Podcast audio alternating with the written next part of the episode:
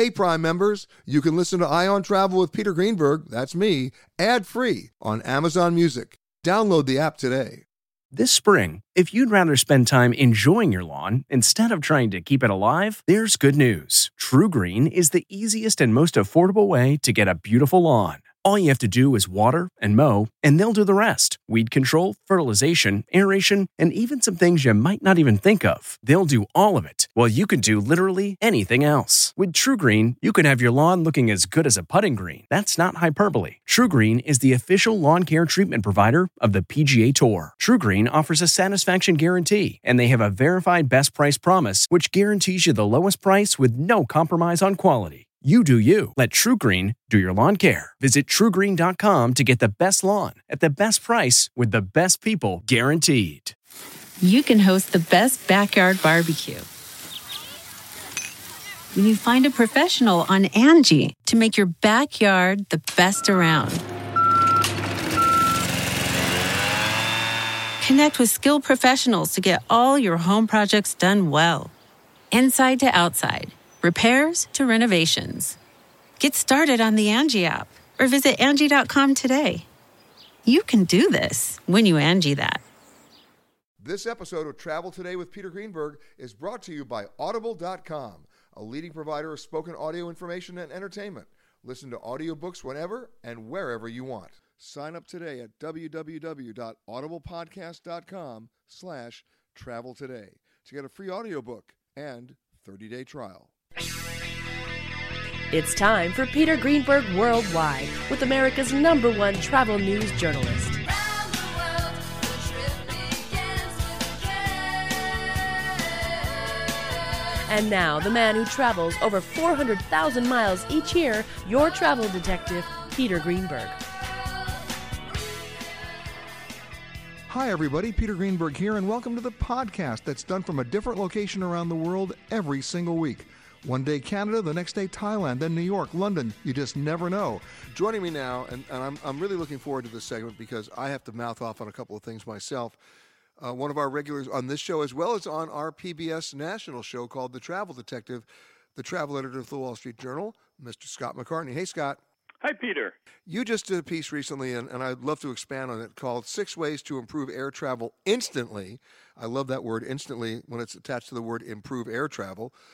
But I want to suggest one to you that I talked about on the show last week, but it bears repeating because I caught the TSA in a big lie that could be improved right away, right? It could be changed. And here's the lie.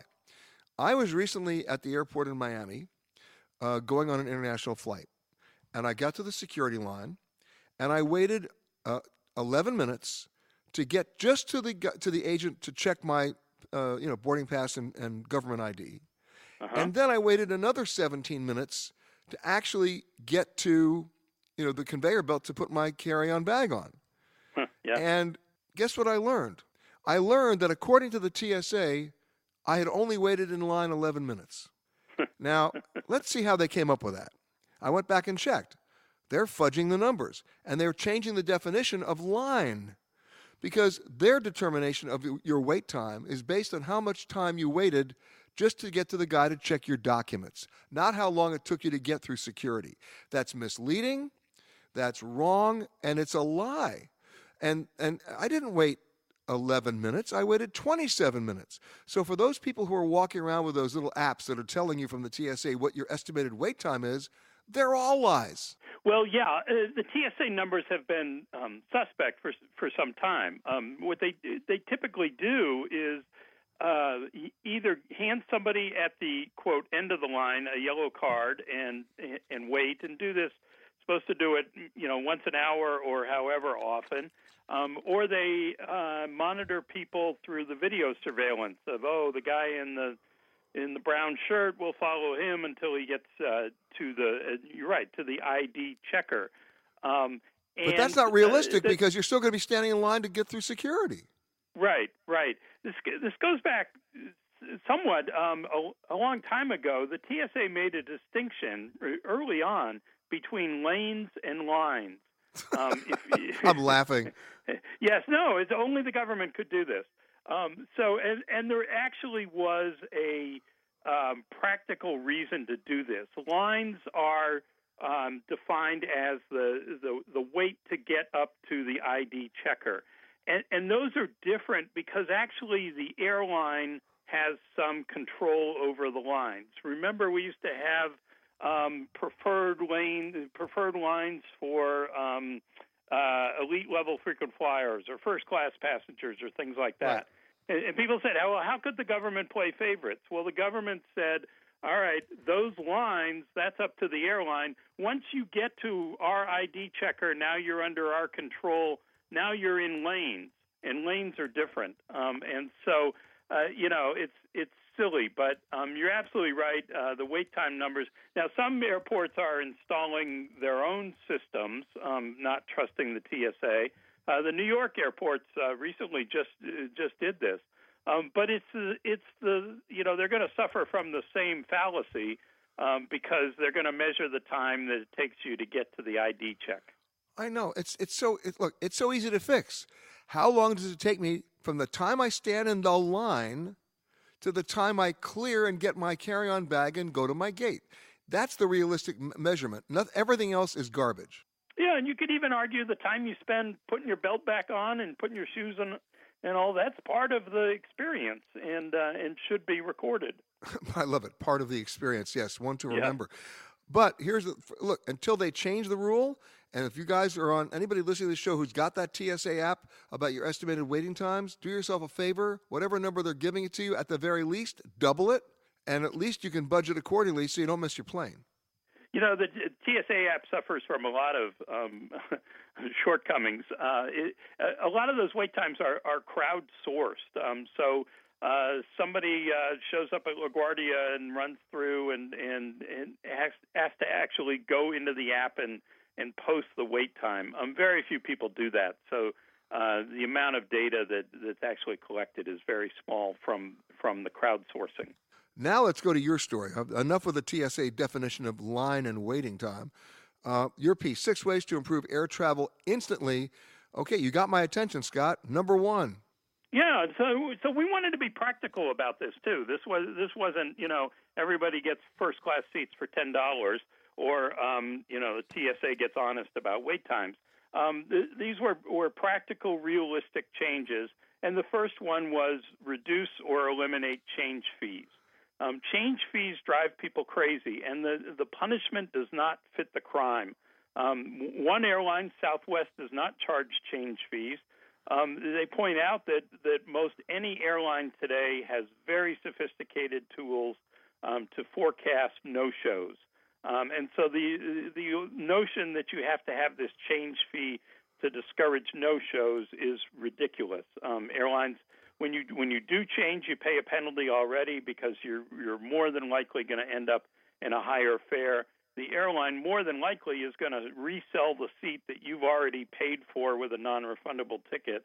And so the idea that the airline needs further protection with a $200 domestic change fee or up to a $400 international change fee is just unrealistic, and it really discourages people from travel.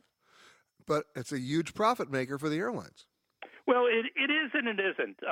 I think you can. Southwest certainly makes the case, and I think it would be true at other airlines that if you made it easier to buy the product, people would buy the product more.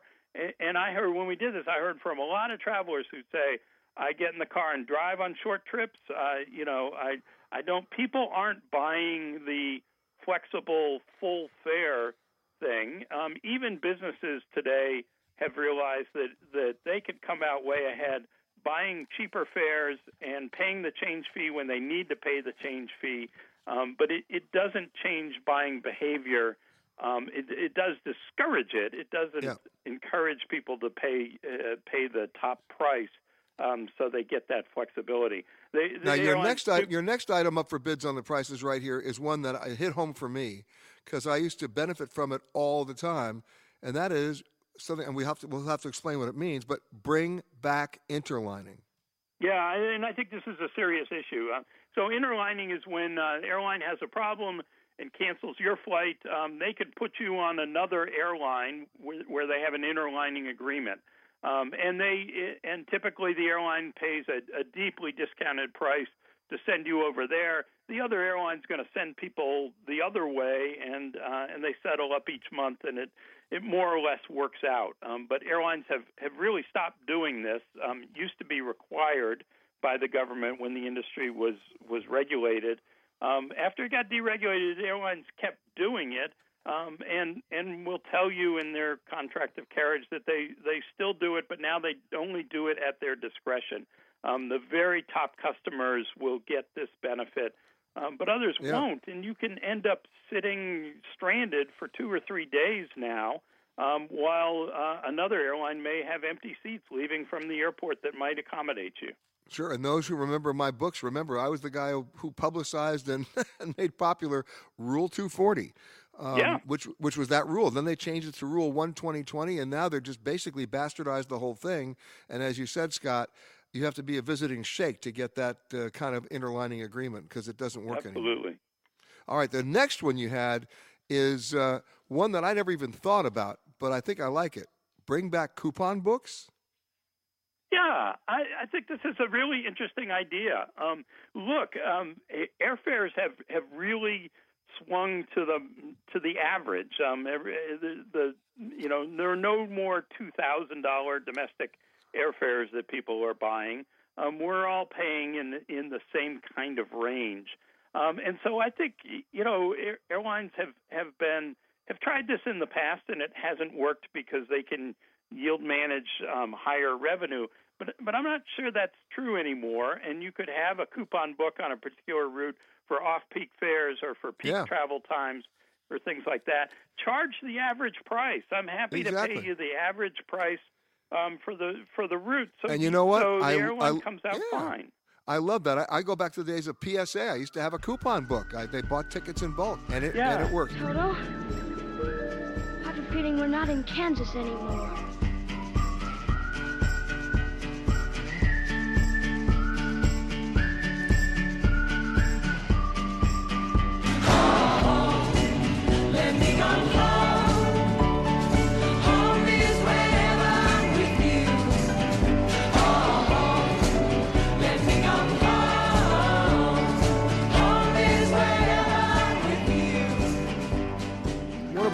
On the show, and also on our television show, The Travel Detective. He's the editor-in-chief of Travel Weekly, the Honorable, why did I say that? Arnie Weissman.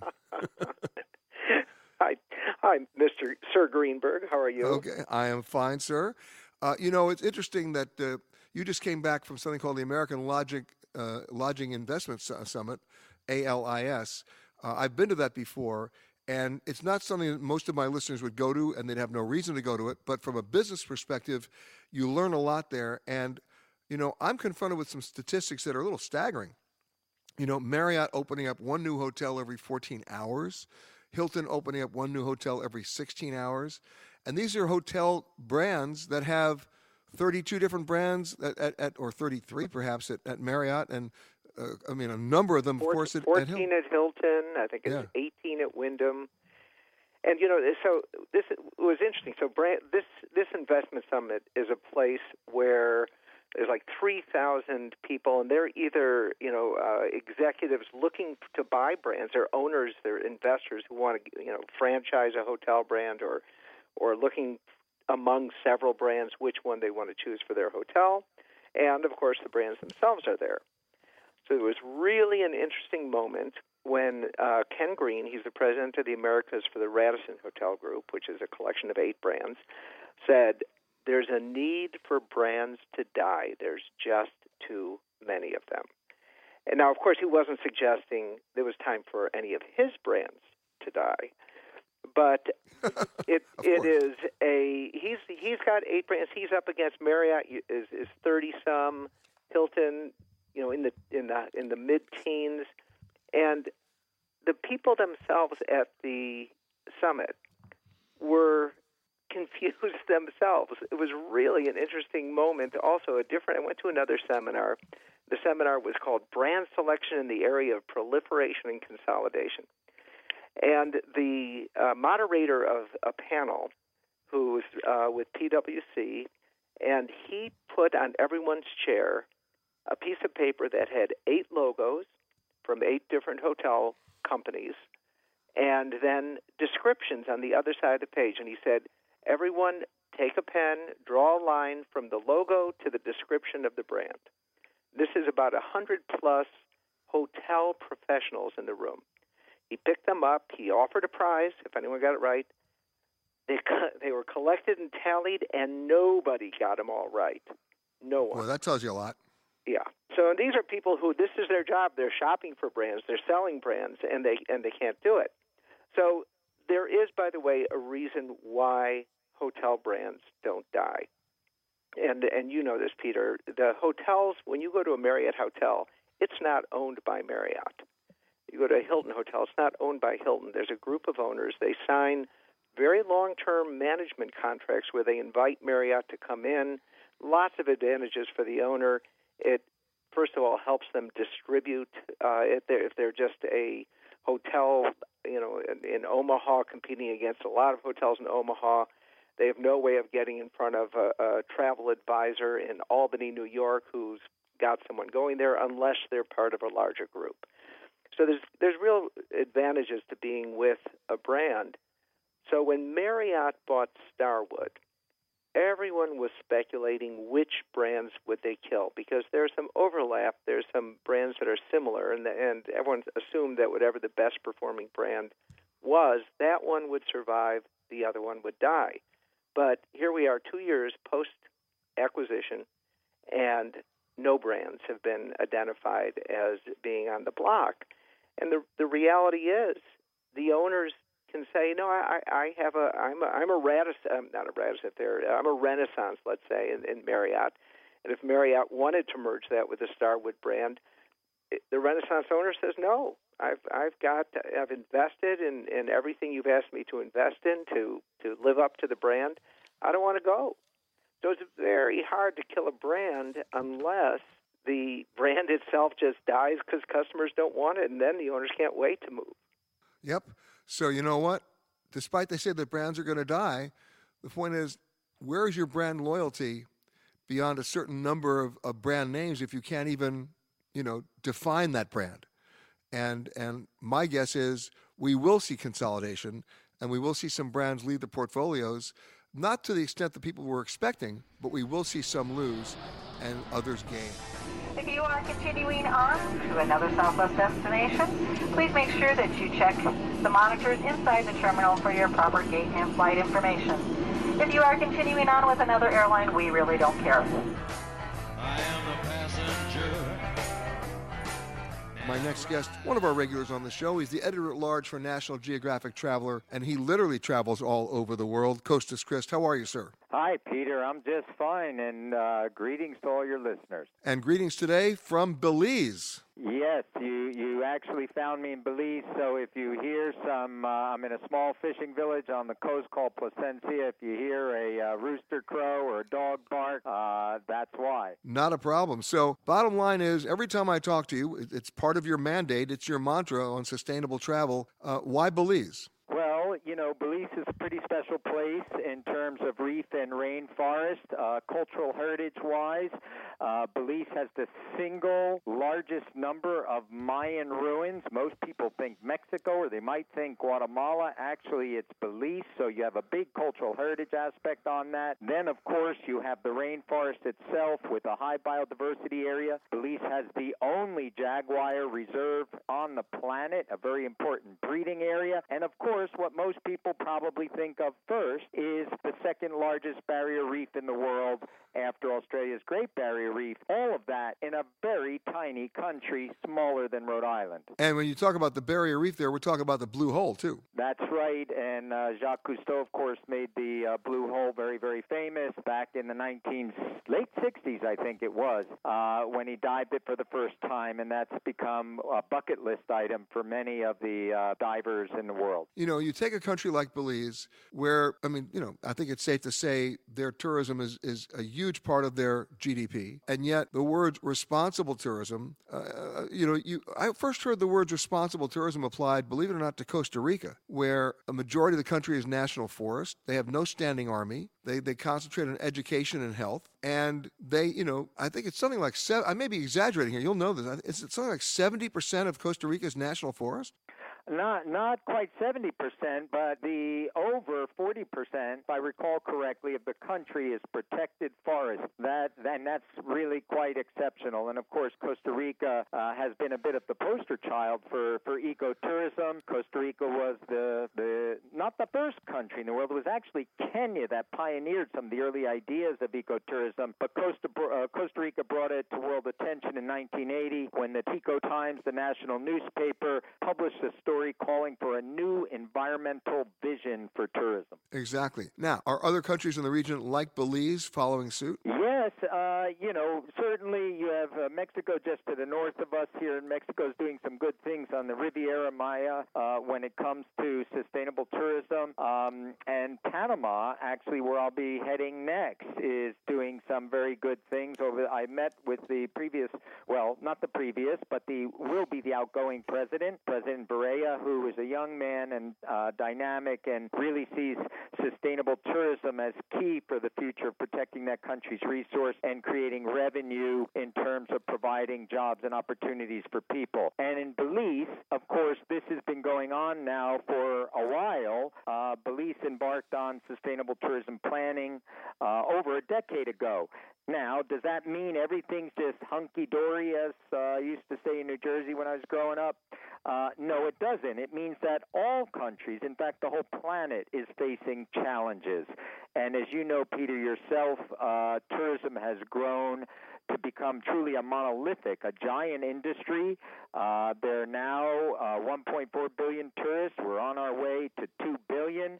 And the question is, how do we make sure they have a positive impact?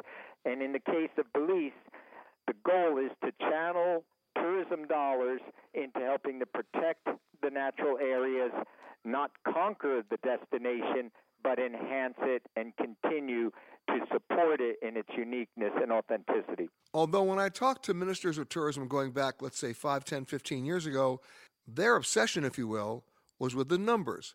How do we increase the number of visitors? What's their average stay going to be? What's their average spend going to be?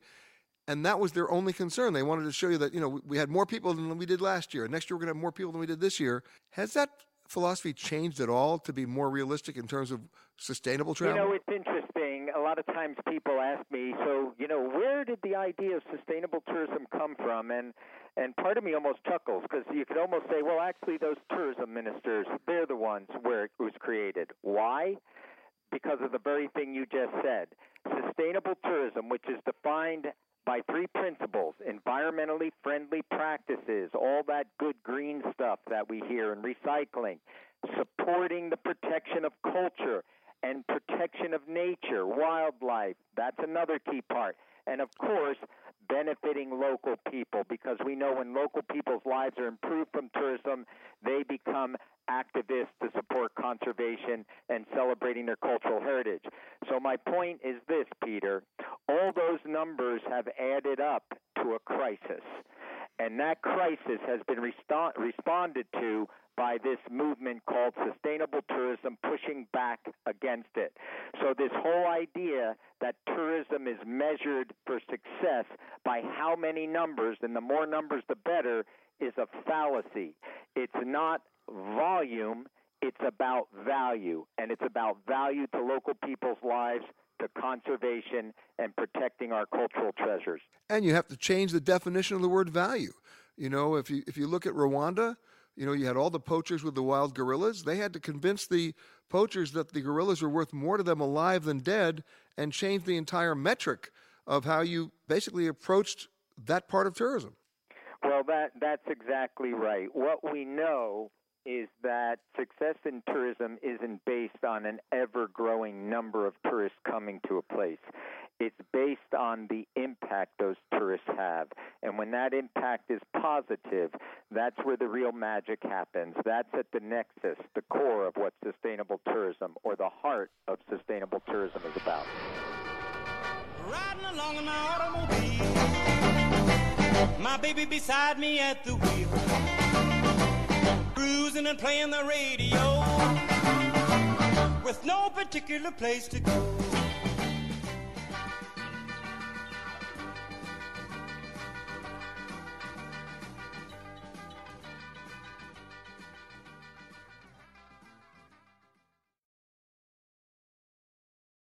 Audible.com has more than 150,000 titles and virtually every genre. So check it out for yourself. Sign up today at www.audiblepodcast.com/travel today to get a free audiobook and 30-day trial. I was drawn to the book by my next author simply because I'm also an addict about this particular location. If you know when to go and where to go, and sometimes even how to go, the name of the book, First Spritz Is Free, Confessions of Venice Addicts, edited by my guest, Kathleen Ann Gonzalez. Hi, Kathleen. Hi. So what made you write the book? Well, I have been in love with Venice since 1996 and, just have become part of this great community of other people who are in love with the city as well. And hearing all of their stories, I realized these were stories that really were worth sharing. So I just contacted a number of people, and that number kept growing, and I received 35 really fantastic stories to put together into a book. We also kind of had the goal of giving the book away and just sharing our love with the city, and then taking any profits that there might be from the book and giving them to organizations that help to support the city. So it really is just a love affair all around.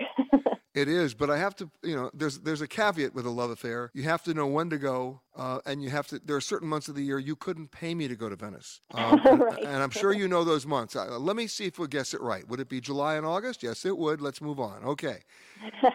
Because in July and August, the bridge of sighs is the bridge of thighs, and it just doesn't work for me. I'm a big fan of February and November, simply because I'm not there to get a suntan. I'm there to experience the culture. I'm there to not see the crowds. I'm there to be able to walk the streets without being hit with selfie sticks, and to really experience what Venice is all about. I agree with you there. But, there are a couple things about the summer month that I do love, and I'm sort of stuck going in the summer often because I'm a school teacher, so that's when I can go. But one of the great things about the summer month is the local sagre, which are the sort of neighborhood festivals. And some of those I've just fallen in love with, and I go back every year and try and experience life alongside more Venetians than alongside the tourists. And those happen in the summer. Well, okay, then you're bolder than I am.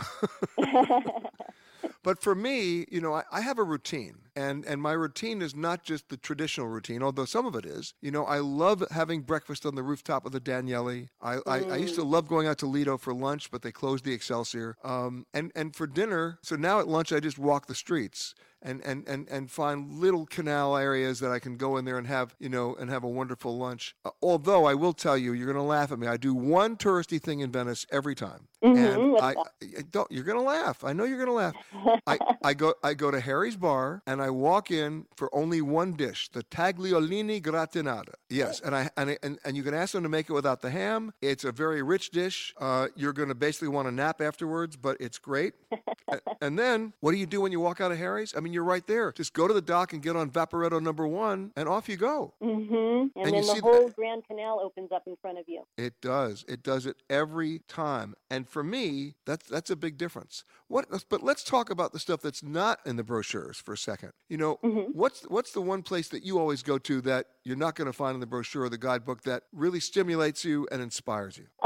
I have a couple of favorite things.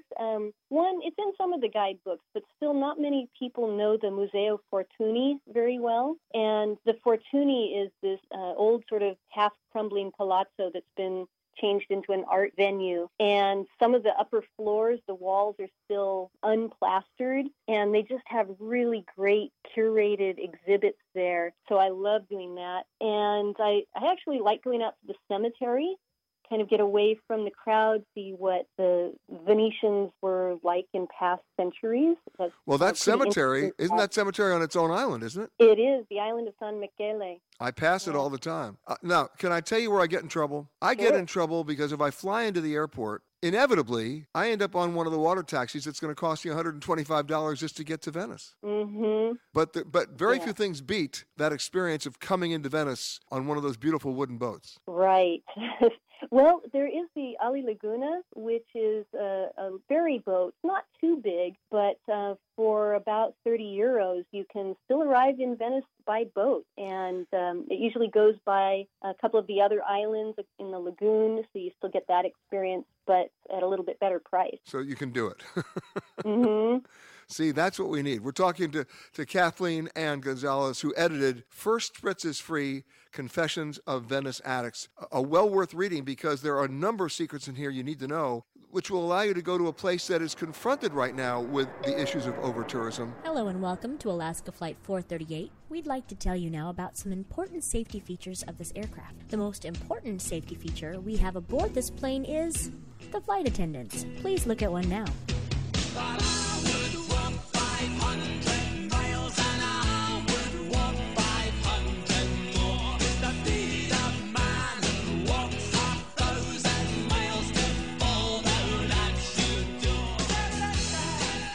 My next guest knows a little bit about travel. He founded airfarewatchdog.com, which still is one of my go-to sites, just to be able to figure out if the airlines are updating their airfares 250,000 times a day. It might be finally, a good idea to figure out if you get clued into that, so you stay on top of it. His name, George Hobica, who's now the Fly Guy columnist for USA Today. Hey, George. Hey, Peter. So here's my question. There are more people going to be traveling this year than ever before. 1.4 billion people will cross an international border, and that's a huge increase. You have 130 million Chinese among them traveling. You have Marriott opening up one new hotel. I'm not exaggerating here. One new hotel every 14 hours.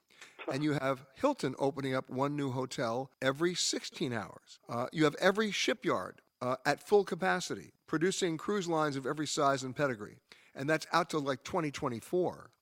So you have, for lack of a better definition, an explosion of travel, an explosion in numbers, and at the same time, an explosion in capacity. So having said all that, how bad are we off or how good are we off? I think it depends on where you go and your reasons for traveling. And that brings up the question, why do we travel? Why are all these people traveling? What's motivating them? I have a friend who's a fairly influential Instagrammer. He's actually a corporate finance guy, but he likes to take pictures. He has about 70,000 Instagram followers. I went to Scotland with him for 2 weeks, Scotland and England, and we took trains and we drove. By the way, driving is a nightmare on the left side of the road in Scotland, so I suggest you definitely think twice about it. But if I could just jump in there, George. Yes. Here's my rule. If you drive on the left side of the road, you may not be in an accident, but you're going to create a few. Yeah, right? I mean, yeah, I did too. Take out the full coverage on that rental car because I definitely needed it. I did some damage to one of the side mirrors on a wall. But Avis. I bought the full coverage from Avis, and I just gave him the keys and drove off at the airport. But anyway, my friend, the Instagrammer, so we were taking the train through some of the most beautiful Scottish countryside. And I was in the window seat, and he was in the aisle seat, and he didn't even look out. He was posting photographs that he had taken previously on his Instagram account. And I'm looking out the window, pointing out this beautiful scenery. He's saying, huh? I mean, so that's one reason people travel. But I think why I travel, and I read this book recently, How to Travel, by Alain de Botton, who's a kind of a pop philosopher. He says that every destination has a character, and it emphasizes and promotes a particular aspect of human nature. The destination we are drawn to reflects an underlying sense of what is currently missing in our lives. And I think what's missing in our lives right now is civility. I think there's so much incivility going on politically and socially, not just in the United States, but everywhere. And that's why I like to go to Japan. Japan has civility down to a fine art. I went to a post office in Tokyo recently, and I bought some postcard stamps because this is one of my 19th century characteristics. I still send postcards with pretty stamps. So I go in the post office. First of all, they say, welcome to the post office as you enter the door. And I said, I want some pretty stamps, and he showed me some pretty stamps, and I gave him the money, and I was waiting for him to hand me back the stamps. Oh, no, they don't do that there. He carefully tore the stamps along the perforations, wetted the stamps, carefully placed them on my postcards, put them in the bin for mailing, and then thanked me. That's Japan. That's and you Japan. Walked out of there so humbled. I mean, look, I was in the Japan Airlines lounge on my way back, and there was a woman carrying a small baby who started to cry. And when you're in that lounge, they have a frequent announcement. The only announcements they make is, please, if you are using your cell phone to make a conversation, we have some lovely telephone booths that don't have telephones in them, but they're telephone booths, and that's where you go to make your call. So this woman had a baby who was getting finicky and starting to cry. She brought the baby into the phone booth so that it wouldn't upset the other customers. I was in Washington, D.C. not too long ago, sitting in an empty terminal by a gate, and this guy sat down next to me just a few seats away. Why? I have no idea. Maybe there was a plug for his device or something. And then he started playing a video at full volume without headphones. Come fly with me, let's fly away. If you can use some exotic booze, there's a bar in far Bombay. You know, we've survived the most heavily marketed holiday of the year in my book, Valentine's Day. Americans spending billions, you heard me right, billions just on roses. And then let's not talk about chocolate and champagne and honeymoon packages or actually just Valentine's packages at hotels. So now that we're past that, maybe it's time to get ready for the next one the proper way. And who better to know all about that than my next guests? They've actually celebrated, and I'm not kidding, the world's longest honeymoon. They're the founders of Honey Trek and the authors of National Geographic's Ultimate Journeys for Two. Ann and Mike Howard, welcome to the show. Thanks for having us. Great to be here. Yeah, now you guys left on your honeymoon on January 22nd, 2012, and since then, you've explored something like 835 regions in 43 states and 56 countries across all 7 continents. So part of your honeymoon, I assume, also included the Antarctic? It did, and one of the most spectacular places on the planet. Oh, I couldn't agree more, but let's face it, difficult to keep the roses fresh there. True. It's, at Valentine's, you were so right about being incredibly commercial, but similar with honeymoons where people build up these specific events, but really feel like, honeymoon is sort of at the start of a lifetime of travel, and rather than focusing your travel together on this one event, have it be your first big adventure and make travel more a part of your life. When we were planning our honeymoon, realized, when are we going to get to all these places and have all these experiences in our lifetime if we don't start now? Let's make a plan. And sure. Became a trip around the world that was going to be 1 year, and now it's 7. Well, you mentioned about this, this one special trip called the honeymoon. It gets back to a sort of a deranged definition of a bucket list because, people think, oh, this is going to be the be-all, end-all trip, that's not just, commemorating our wedding, but after this, we'll be working 9 to 5 and, punching a clock, and that's the end of our lives. And you're right, it should be the beginning, not the end. Absolutely. So in all of these travels, and obviously talk about extending the honeymoon, you've taken it to a new definition. How long are you going to keep doing this?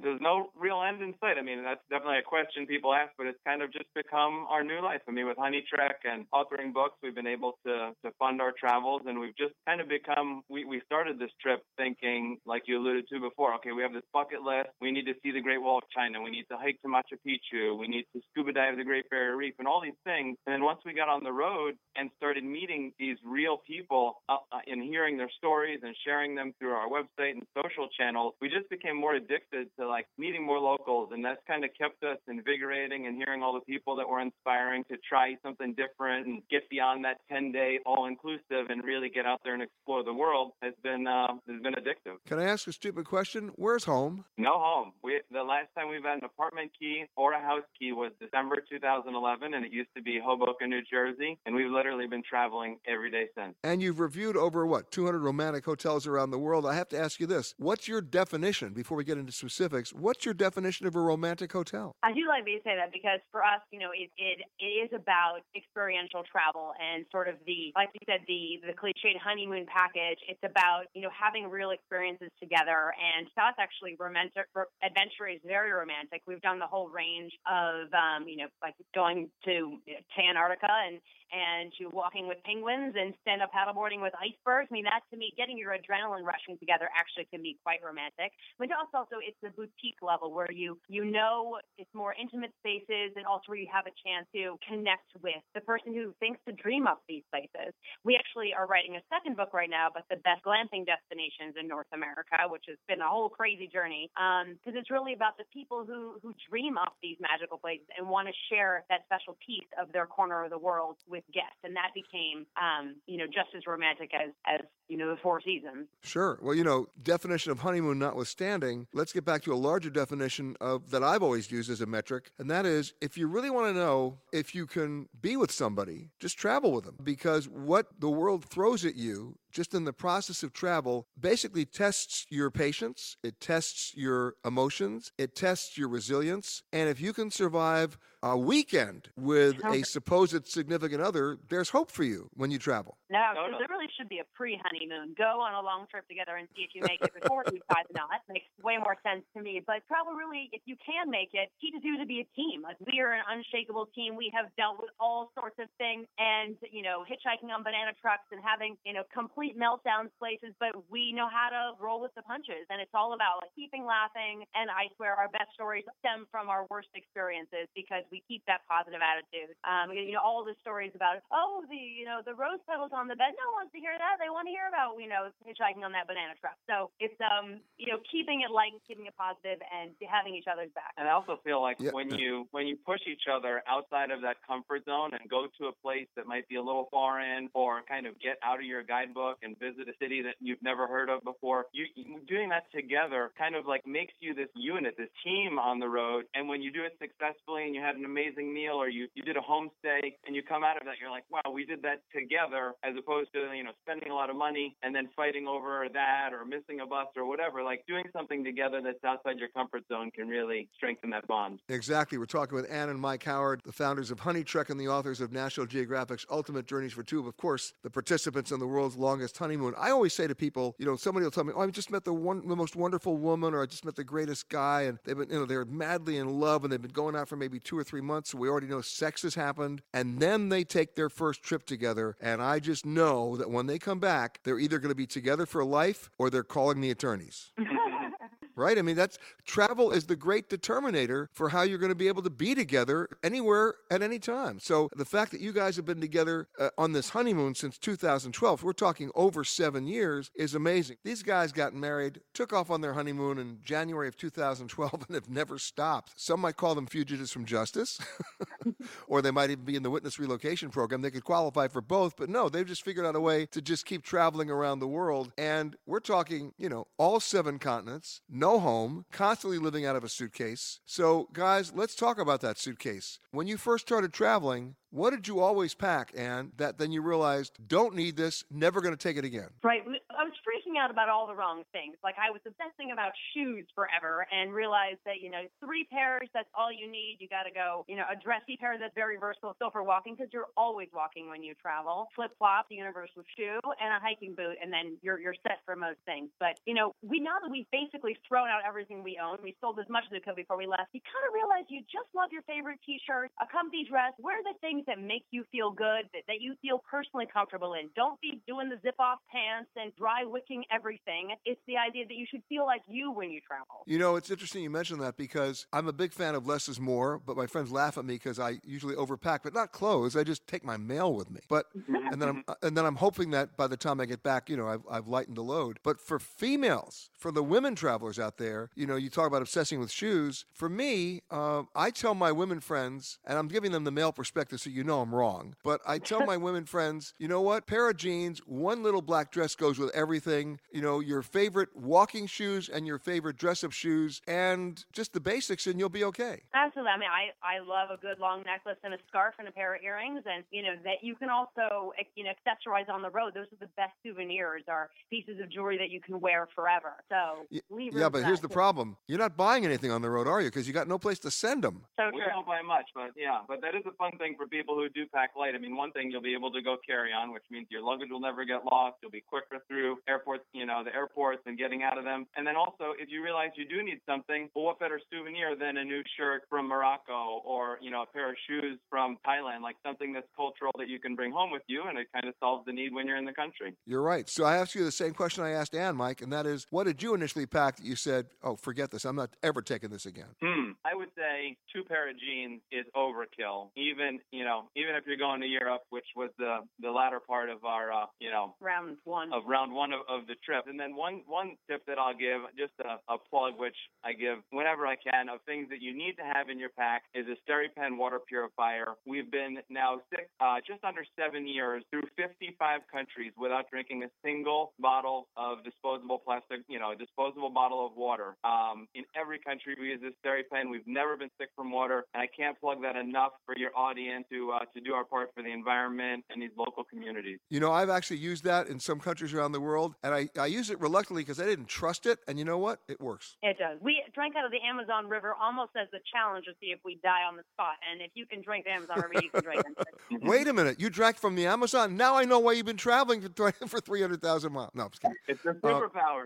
I know. You've been given superpowers. Well, look, we're not forgetting just the packing. Let's talk about, your mode of travel. You went on you did 39,000 miles in an RV?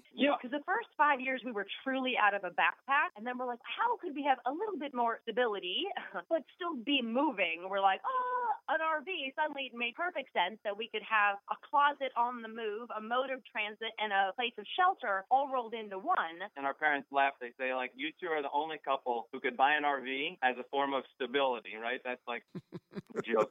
No, I get it. Here's the thing. If you have a space, you tend to fill it. Did you do that in the RV? Was it all of a sudden jammed with tchotchkes after a while? Well, we were coming from like a backpack, so it seemed wildly spaced. I mean, we're sharing a closet as 2 adults, and it's like basically a broom closet at best. And it's only a 20-foot. It's a 1985 Toyota Sun Raider, so it's kind of this vintage RV. It's got very little storage, so we're pretty much fitting about 2 backpacks worth of clothes in there. And, oh, trust me, we used what used to be like the radiator space for shoe storage. The oven is also our wine cellar. I mean, you just have to be great.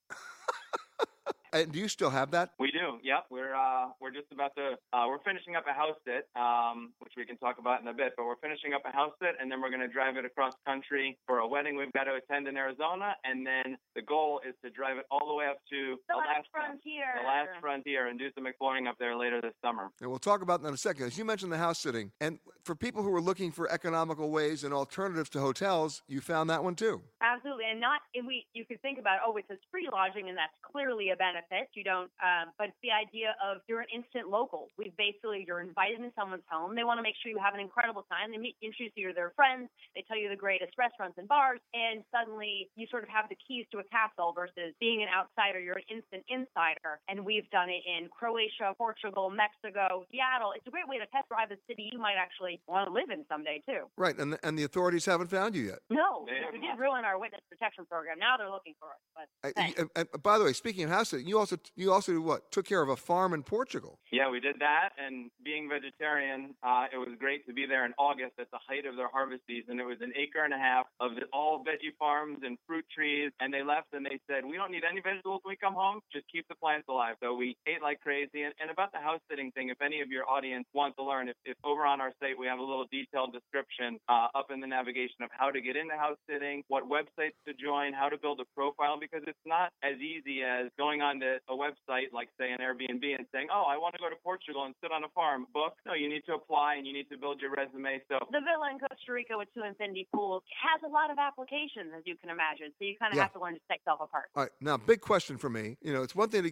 to wow me with the numbers, right? 835 regions, 43 states, 56 countries, all 7 continents. After all this, what was the one location you went to that you had the highest hopes for that absolutely sucked? And what was the one? And what was the one that you figured, why are we even here? And you fell in love with it. Well, I'll give one on the suck. I mean, it didn't suck, but it's probably didn't live up to the expectations as we had them, because it's a country that gets a lot of hype and a ton of expectations. And being a photographer, I went into it with that mindset. And Vietnam was more challenging than we expected. And I think partly because we didn't go with a tour. I think most of your listeners would probably visit there with a tour where a lot of doors get opened for you and things get smoothed out. But we went there, you know, solo, and I would recommend it to other people, but I would say be cautious and be prepared. You know, no one's going to harm you at all. It's not scary, but it's a very, ironically, capitalist country, and people are very hungry for that tourist dollar in some unscrupulous ways. So that kind of rubbed us, but it rubbed us so wrong that we want to get back there and do it again and see if that repeats itself. But that was kind of my one that... and, you know, at the same time, going local fixed that whole scenario. At the end of our Vietnam experience, was that a month long, we volunteered and taught English in a Red Dao tribal village in way northern Vietnam, and it redeemed everything. We connected with locals on our journey, and we'll never forget that. So okay, so let's flip that over. What was the one place that you had no expectations of that blew you away? I would say Idaho, because, you know, it's known for potatoes, yet they're hiding these incredible, the Sawtooth Mountains, and they've got, you know, Craters of the Moon National Monument, and they have a very diverse landscape, and it in ways felt like the best of the Pacific Northwest and the Rockies smashed together without all the people. So we were down a lot. All right. And is there a place that you would never go back to? Well, the world is so big. We kind of, as much as we love so many places, there's a huge world out there, and we're just driven to keep exploring. That's a nice politically correct answer. Every place. We wouldn't go back anywhere. Well, I feel the same way, by the way. I'd even go back to war zones, just because at a certain point they're going to get better. Should there be a rapid change in cabin pressure, oxygen masks will automatically drop from the compartment above your seat, free of charge. And to start the flow of oxygen, pay your flight attendant $75.63. My mother, God rest his soul. My next guest I've been waiting to talk to for a while because he's the director of an amazing new film. But before I tell you the name of the film and before I tell you the name of my guest, I want to give you a little background here. I've been going up to British Columbia probably for almost 40 years now. And, you know, I'm always stunned and taken away by the sheer beauty of it, by how much, based on what I thought I knew, Canada has worked to protect the area, by the coastline. I've sailed most of the coastline from Seattle north all the way to Alaska. And it's just tailor-made for a genuine experience with nature. However, my next guest, and thank God he's doing it, has worked very, very hard to protect the endangered rainforest of British Columbia. And in fact, he's done that with his wife. And now I can tell you his name. It's Ian McAllister. And now I can tell you the name of the film. In fact, Ian, why don't you tell him the name of the film? It's called Great Bear Rainforest. And, you know, you heard my introduction. Most people think, and everything's being relative, of course, that British Columbia is pristine and not endangered and beautifully well preserved. And guess what? It's still got problems. Yeah, indeed. And, you know, the film is, you know, very much a celebration of the incredible, beautiful biodiversity that we have on the west coast of Canada. You know, it features these incredibly rarest bears in the world, spirit bears and bubble net feeding humpback whales and towering rainforests and these salmon fishing wolves and so much more. And they still exist, and that's why we were able to do this film. But for sure, there are problems facing this coastline, and perhaps that's part of the motivation to do a film like this. You know, I know about brown bears, I know about black bears, because California's got a few of the brown bears, of course, but I've never heard of a spirit bear. What is a spirit bear? Yeah, it's incredible. Somehow, you know, this rare rainforest, what's become known as the Great Bear Rainforest, has harbored this very special coastal black bear population that's separated genetically from the rest of the black bears in North America by about 360,000 years ago. And then within that population of bears, there's this recessive gene that produces a pure white offspring. So not an albino, not a polar bear, but a pure white black bear. And it's thought there may be only about 200 of them in existence, making them truly one of the rarest bears in the world. And when they're that rare, are they? I'm going to assume that they're difficult to find and difficult to spot. They are, absolutely. It's you know, very few people have seen them, and our film crew, we spent 3 years working on this film. We were very fortunate to be working closely with the resident First Nations, especially on the Spirit Bear sequence with the Gitgat First Nation, and they of course have a very old understanding of spirit bears and some amazing guides to help us along along the way. But you can travel for years and years through that rainforest and never see a spirit bear. I'm going to also presume that there's a great amount of mythology surrounding that bear. Well, there is. There's many stories, many First Nation stories about the origin of the white bear and you know, being held over since the time of the glaciers and but you know, it's really interesting because it's a pure white bear that suddenly exists in a really quite a dark, you know, wet rainforest, and it doesn't really make sense. But you know, some scientists think that it actually may also be attributed to providing camouflage for bears when they're feeding or hunting for salmon in the daytime. So the white fur may have evolved to help them become better salmon fishers. You know, one of the stories in your film is told through, you know, of the native communities, and there's mythology there too about how you live among the animals. Yeah, absolutely, and that's such an important part of the film, is really exploring, you know, the relationship of grizzly bears to First Nations and the incredible return of herring and everything that follows the herring, that, you know, the small little silver forage fish, so the humpback whales and the wolves come out and feed on the herring eggs, and grizzly bears come out and feed on herring eggs. So there's just all these incredible relationships, and of course there's no better way to talk about those and to understand them than through the resident indigenous people who have been there for over 14,000 years. And let's hear it for the herring, because without the herring, you're in deep trouble. Yeah, exactly. And I'm you know, really proud that we were able to start the film off with the explosion of life that herring bring to the coast. And then we sort of follow everything from there right up to the tops of these massive cedar trees. And so it's an incredible coastline. And I think that, you know, the crew worked so hard on this film, and we've really brought to life to the gorgeous rainforest and all of the incredible wildlife that exists there to the biggest screen of all. 1,000 uninhabited islands.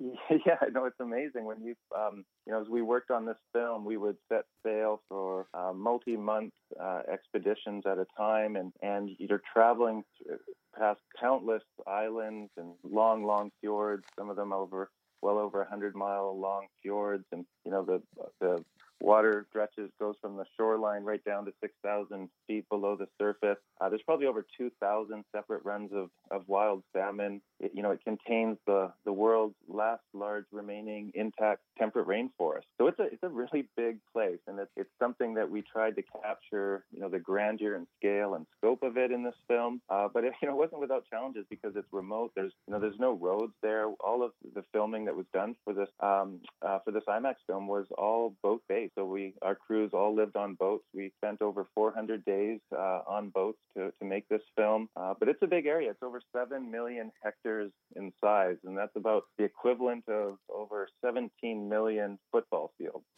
You know, when you talk about how you shot it and where you shot it, I was reminded of the BBC series about the world. And, you know, as a photographer, you learn very early on you have to wait for the light. You know, you don't just shoot everything at noon. When you add nature to it and you add wildlife to it, you just don't wait for the light. You have to wait for the tide. You have to wait for the temperature. You have to wait for other predators. I mean, the waiting here must have just been outrageous.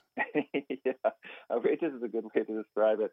I can't even begin to tell you how many days in the pouring rain, you know, we'd be waiting, and there's just so many variables. You know, you're dealing with weather, and as you mentioned, tide and current, and you know, we had so many hurricane force wind events, and there's lots of variables that you know, make this very challenging, but also extremely rewarding when everything comes together. And we had just some incredibly magical moments in the film where, you know, all of those elements came together with light and weather and amazing wildlife showing up. And so it's, you know, I'm really glad you know, Kyle Washington from C-SPAN is the one who sponsored this film, and he gave us, you know, 3 years to do it, and you know, it was just supportive from the beginning, and it made all the difference when you're doing a wildlife film like this, because you just can't, you know, you can't put to script the things that you expect to find. It's nature and its wildest and greatest, and you just have to be out there and wait for all of those elements to come together. Well, as Woody Allen once said, half of luck is just showing up. And you showed up. But the question that I have to ask you is, after all of this experience, what's the one shot you waited for and waited for and waited for, and then suddenly, after X number of days, hours, weeks, and months, when you least expected it, you got it? Oh, gosh, there were so many of them. Some of them were really challenging to get, and just actually took that amount of time to actually get it. And one example is just trying to get these surf scoters, these birds that would dive down to eat herring eggs, and it proved to be an extremely challenging shot to get. But on the third season, we got it. And you know, there was another time where we were set up to film the Kittasu Heiheis First Nation grizzly bear researchers in the rainforest, and we had, you know, our whole crew was set up ready to film, and we thought we were just going to be filming the researchers, but a grizzly bear walked right through the set, and we just, of course, kept the cameras rolling, and the feature sequence in the film to have a grizzly bear come walking right on your set. It doesn't get better than that. So we had some beautiful, fortunate, magical moments, but there was also a lot of days sitting in the rain waiting for something to show up. Yeah. Starts to sound like my social life. But the bottom line is you waited long enough and you got it, and you were able to tell that story. And to me, that's remarkable that you had the time to do it, that you had the resources to do it, and most importantly, that you had the patience to do it. The name of the film again, The Great Bear Rainforest Film. The director, Ian McAllister. Ian, thank you so much for joining us today. And if you want more information on the film, because you got to go check it out, go to pacificwild.org, and they'll have more information there. You've been listening to Peter Greenberg Worldwide. Catch us each week as we broadcast from a new location somewhere around the world.